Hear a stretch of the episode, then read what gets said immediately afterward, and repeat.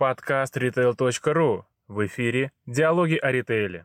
С нами сегодня будет Арташес Давтян, руководитель направления СТМ Яндекс Лав. Арташес, здравствуйте. Здравствуйте.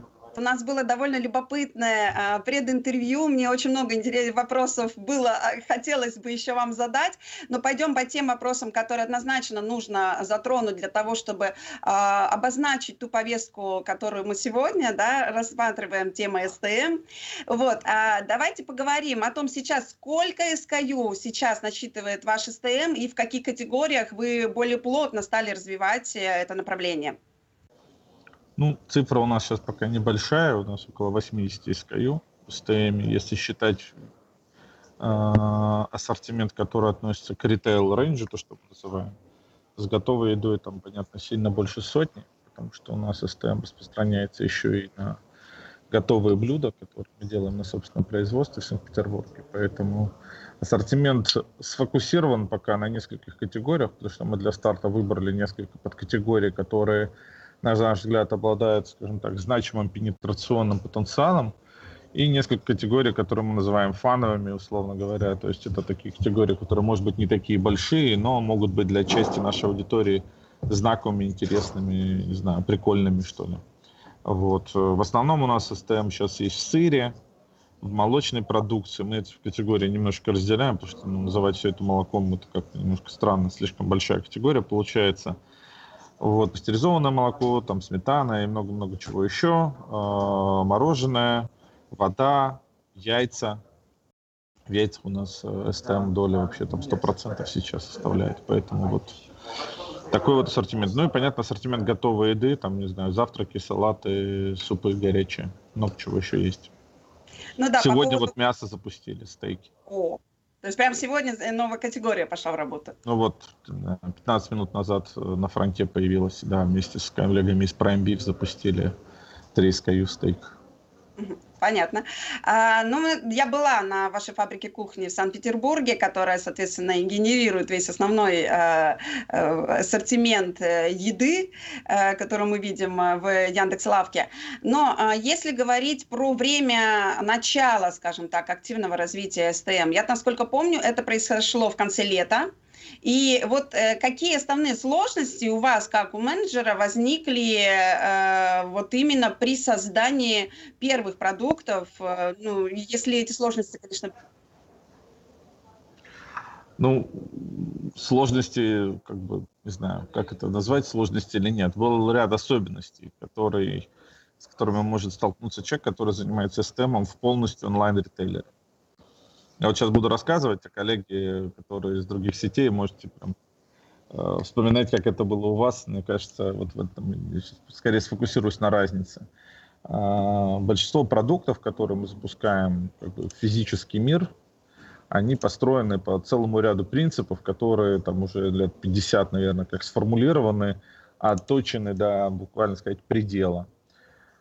Вот, э, к примеру, нас, нам сегодня показывали в магните ассортименты в линейка молока, там свежесть, да, там трава нарисована. Почему? Потому что она создает ощущение свежести.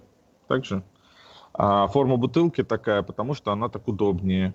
Высота бутылки такая, потому что она встает на полку. Если сделать бутылочку чуть-чуть пониже, то вы будете абсолютно уверены, что в ней меньше объема налито.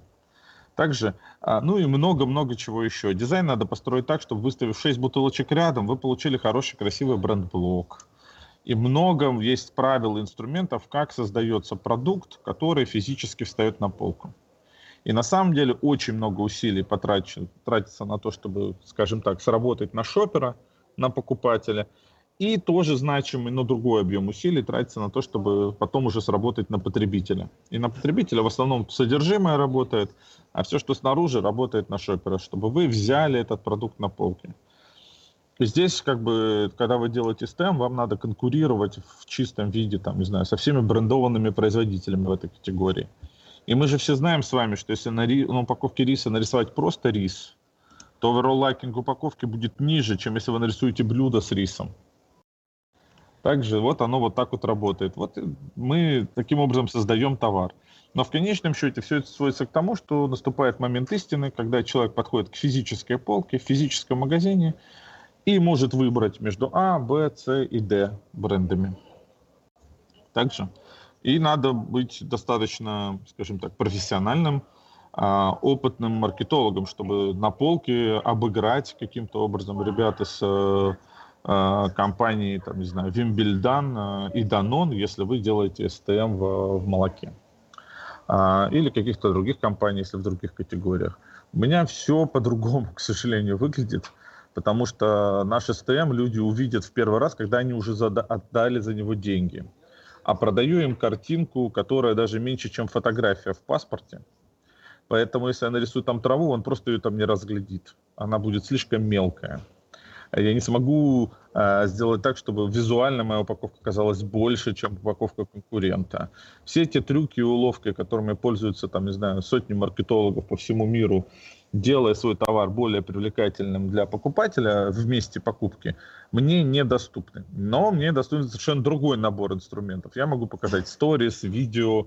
Я могу сделать, к примеру, так, ну, там, не знаю, одна из главных проблем для STM-щиков, э, очевидно, это как встать на полке так, чтобы это был заметный большой бренд-блок. Ведь часть полки же надо отдать крупным производителям в этих категориях.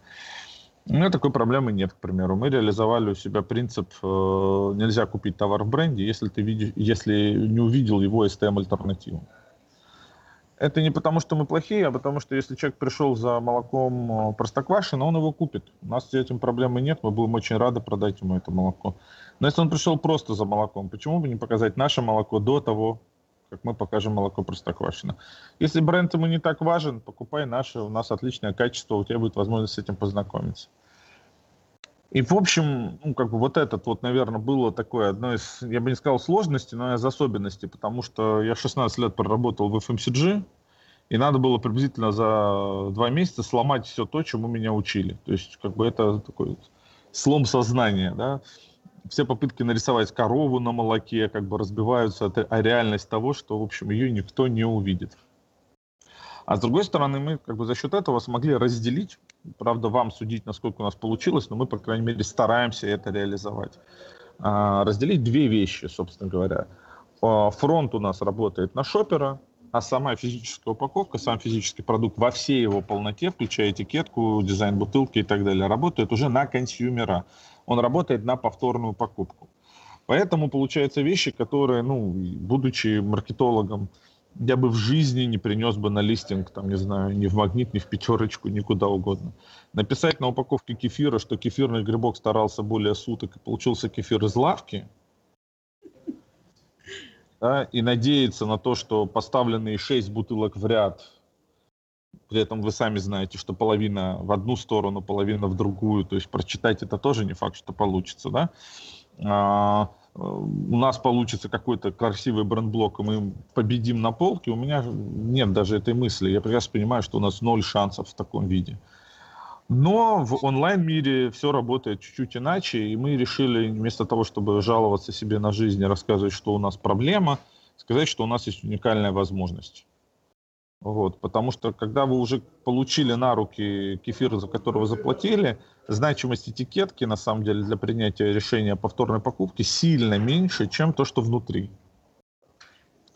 Поэтому мы реализовали принцип, ну, на самом деле, по сути, очень похожий на то, что рассказывали сегодня коллеги, а, ну, с элементами вот такого классического FMCG-шного подхода, с, по факту запуском NPD продукта. То есть мы каждый продукт воспринимаем как NPD какого-то крупного бренда, мы исследуем потребителей, покупателей, бенефиты, которые мы в этой категории важны и нужны, после чего даем задание на поиск, ищем этот продукт и ставим его на полку.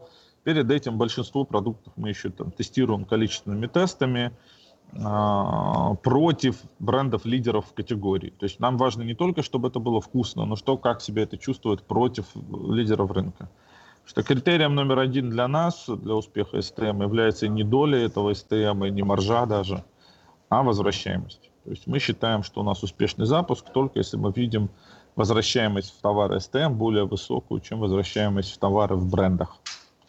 Поэтому вот у нас такая сложная задачка. Мы должны в каждой подкатегории, в которой мы работаем, победить лидера рынка по возвращаемости. Если это получается, мы радуемся. Если не получается, мы расстраиваемся. И делать это ну, достаточно сложно, по крайней мере, скорость запуска у нас, тут общались со всем рынком, она сильно меньше. Но mm-hmm. зато доля бестселлеров у нас ну, довольно хорошая. Вот, собственно говоря, выбор. Для магазина, которым сильно меньше ассортимента, чем в любом мини-маркете в стране, там, не знаю, не 6 тысяч, не 7 тысяч, сильно меньше, практически в два раза. Мы просто, с одной стороны, можем себе позволить эксперименты, с другой стороны, хотим до эксперимента узнать и понять, насколько хорош продукт, который мы запускаем. Пока получается, вот как-то вот такие у нас были сложности. А если говорить э, про то, э, что у вас есть прямой доступ э, к покупателям, ну, то есть у вас вот прямее некуда, да, как, и как вы используете мнение покупателей при запуске того или иного продукта? Ну, я вам дам здесь два примера, они будут очень полярными. Мы тут запустили сыры, камамбер и бри. И за следующие, там, не знаю, две недели я получил 150 отзывов на этот запуск. 70 отзывов были про то, что это лучший бри и камамбер в их жизни – и 70 отзывов как раз были про то, что это худший камамбер и бри в их жизни. И, собственно говоря, я очень люблю консюмерский фидбэк, но я еще, как бывший маркетолог, могу сказать, что мне очень интересно не то, что люди говорят, потому что неосознанно, но люди в целом э, мало думают о продуктах и уж еще меньше, еще реже говорят об этом правду. Если вы подойдете к людям и спросите у них, насколько им важен состав, продуктах, то 99% скажет, что важен. И 90% людей скажут, что они читают этикетку. Никакой связи с физическим фактом этих действий этот ответ не имеет. Люди, э, мы, мы это называем врут как свидетели, то есть это вроде бы они очевидцы какого-то события, но почему-то описывают его сильно иначе, чем было на самом деле. Э, люди сильно реже читают этикетку и сильно реже а, не знаю, обращают внимание на где это произведено. К сожалению, к счастью, не знаю. Я это воспринимаю как реальность. Поэтому мы очень внимательно относимся к фидбэку, но мы всегда смотрим на показатель возвращаемости. Это показатель номер один. Потому что все то время, что мне приходили мои коллеги и говорили, что сыр камамбер и сыр бри у нас не очень, у меня росла возвращаемость и объем продаж. То есть, по самом деле, вели они себя чуть-чуть иначе в большой массе.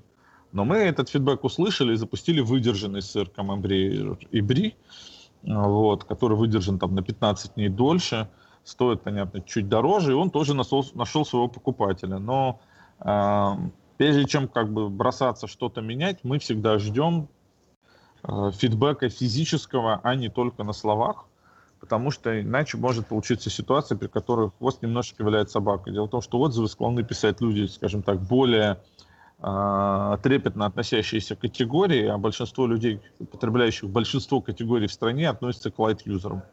Поэтому, в общем, здесь, здесь мы стараемся быть очень аккуратными, но на данные смотрим. Вот. И во-вторых, мы стараемся, ну, FMCG-шный подход к запуску использовать. Заключается он в том, что вместо того, чтобы запустить 39 продуктов, а потом 30 убить, что для розничного ритейлера все равно не самый дешевый способ проверки – мы стараемся провести количественный тест там, на нескольких сотнях покупателей и получить системный фидбэк. И это, в общем, снижает процент э, ошибочных запусков для нас. Мы очень этой практикой тоже э, дорожим. Вот как-то так. Ну и такой, знаете, немножко все-таки, может быть, ну не провокационный вопрос, а все-таки зачем же э, Яндекс Лавка все-таки пошла в тему СТМ? какую цель компания преследует в первую очередь? Э, и, скажем так, а есть ли вариант развивать Яндекс Лавку без СТМ? Ну, я вам такой немножко интересный, может быть, тогда раз провокационный вопрос, дам вам немножко интересную историю. Вот все, кто здесь сейчас сегодня на звонке, я думаю, большинство людей, которые слушают, работают в индустрии продуктов питания и не один год, или там в индустрии лекарств, ну, в общем, каких-то индустриях, которые связаны с розничной торговлей тем или иным способом. А, я пришел работать в компанию, которая на тот момент меньше года было на самом деле. Я сейчас вот у меня буквально там не через 20 будет год, как я работаю в Яндексе, а, в компанию, которая а, делала в своей жизни много чего разного интересного, но никогда не занималась продуктами питания. Когда я запустил там, не знаю, кефир, у нас весь топ-менеджмент ходил с этой бутылкой в руках и говорил, о боже, о боже, я думал, что я работаю в Яндексе, а я теперь кефир произвожу. Да? ну, у меня это не вызывает никаких эмоций, к сожалению, к счастью, ну, какой-то такой спокойная, спокойная радость. А у нас текст на упаковке кефира, э, по слухам, на 15 минут парализовал заседание Совета директоров Большого Яндекса, потому что, ну, в общем, люди как-то пытались осознать себя в новом мире, в котором слово Яндекс есть на, на мясе, а не только, там, не знаю, на такси или на какой-нибудь э, поисковой странице в интернете. Поэтому здесь было, конечно, много таких эмоций, все очень беспокоились, мы все вместе учились не воспринимать свое восприятие категорий, как восприятие всех покупателей. Э, ну, в общем, это э, такие простые жизненные истории, которые мы потом, я думаю, лет через 10 будем вспоминать в кругу друзей. А причина, на самом деле, предельно рациональная. Яндекс при всех своих, как бы, вот такой вот новости в этом бизнесе, на самом деле, ведет себя здесь предельно рационально. Мы очень четко понимаем значимость STM как а, брендообразующего продукта. Да? То есть, собственно говоря, одна из важнейших частей бренда магазина – или бренда сервиса, это бренд STM. Да, и здесь в этом смысле никаких отличий, к примеру, от наших коллег в Магните или от наших коллег в Пятерочке нет. Да? Мы видим в этом большую значимость, и мы понимаем прекрасно, что хороший STM а, дает а, хороший показатель возвращаемости в целом в сеть. А если сделать его правильно, может быть и фактором привлечения покупателей в сеть. А, и, соответственно, без STM в современном мире, в онлайн-мире или в офлайн-мире уже практически нельзя по, по ряду причин. А, мы выполняем очень важную, на самом деле, важную социальную роль. Мы не даем возможность производителям в категориях, которые делают брендованные продукты, расслабляться и просить премию не за added value, а просто за имя. Я как человек, который работал там, не знаю, в Марсе, в Кока-Коле, в Пепсико, могу сказать, что для некоторых продуктов этих производителей уровень качества, который они дают, пока еще на рынке недоступен. И покупатель знает это, ценит и готов платить за это больше. А в каких-то категориях это уже давно не так. Продукт на самом деле предельно стандартный, и найти хорошее качество по правильной цене, с минимальным логистическим плечом, сделать это для своего покупателя, а не для какого-то там образного покупателя. Это работа, которую может выполнить ритейлер, должен это выполнить на самом деле. Если он это делает, есть большой в этом смысле социальная как бы, роль. Во-вторых, это дает возможность множеству производителей в стране, которые, может быть, не успели к раздаче брендов, условно говоря, но имеют продукт совершенно отличного качества. Доступ на федеральный уровень. Мы общаемся с ребятами, которые, там, не знаю, мы тут тестировали недавно творог. Мы нашли ребят, которые там в слепом тесте у бренда лидеров категории выиграли 80 на 20. То есть 8 из 10 людей сказали, что они выбирают творог того производителя, которого мы тестировали, а не бренда лидера. А творог на этот на полку мы можем поставить на 20% дешевле бренда лидера. И вот у меня вопрос к производителю бренда лидера. Ребята, у вас есть два варианта либо вы научитесь делать творог лучше и доступнее, ну, либо хотя бы настолько лучше, что вам платили за это премию. Либо вас ничто не спасет, потому что когда мы этот продукт поставим на полку, у нас случится то, что случилось в нескольких категориях. У нас в нескольких подкатегориях 70% доля СТМ. 70%? 70%. Потому что в конечном счете после трайла, а это сложно, но не так сложно в нашей стране, случится репит. И если сделать продукт хорошо, никакой бренд вас не спасет. А бренд Яндекса или бренд Магнита ничуть не слабже бренда Простоквашина или бренда, там, не знаю, Росагроэкспорта и еще какого-то. Вот, собственно говоря, и это честно, потому что это подстегивает весь рынок к работе над тем, что имеет, скажем так, смысл. Потому что здесь очень много продуктов, которых, на мой взгляд, STM пока еще не целесообразен. Мы не сможем сделать это так хорошо, чтобы получить э, покупателя. Да, в тех, тех количествах, которых он нам необходим, для чтобы это было эффективно. Вот, собственно говоря, э, ну, это просто рыночная реальность, к ней надо быть готовым, а электронный это STM или физический, говорю, есть разница, она вот, я попытался как-то ее раскрыть, отвечая на ваш вопрос, но в сущности социальный смысл этого явления, он очень оправдан, поэтому оно будет только расти, и Яндексу очень странно не участвовать в этом. Вот.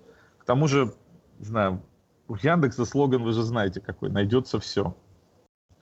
Ну, мы хорошо ищем информацию, мы хорошо ищем такси, мы хорошо ищем рестораны поблизости. А, как вы думаете, если Яндекс отправится искать лучшее молоко, почему у него не получится? Мне кажется, получится. Арташа, спасибо большое.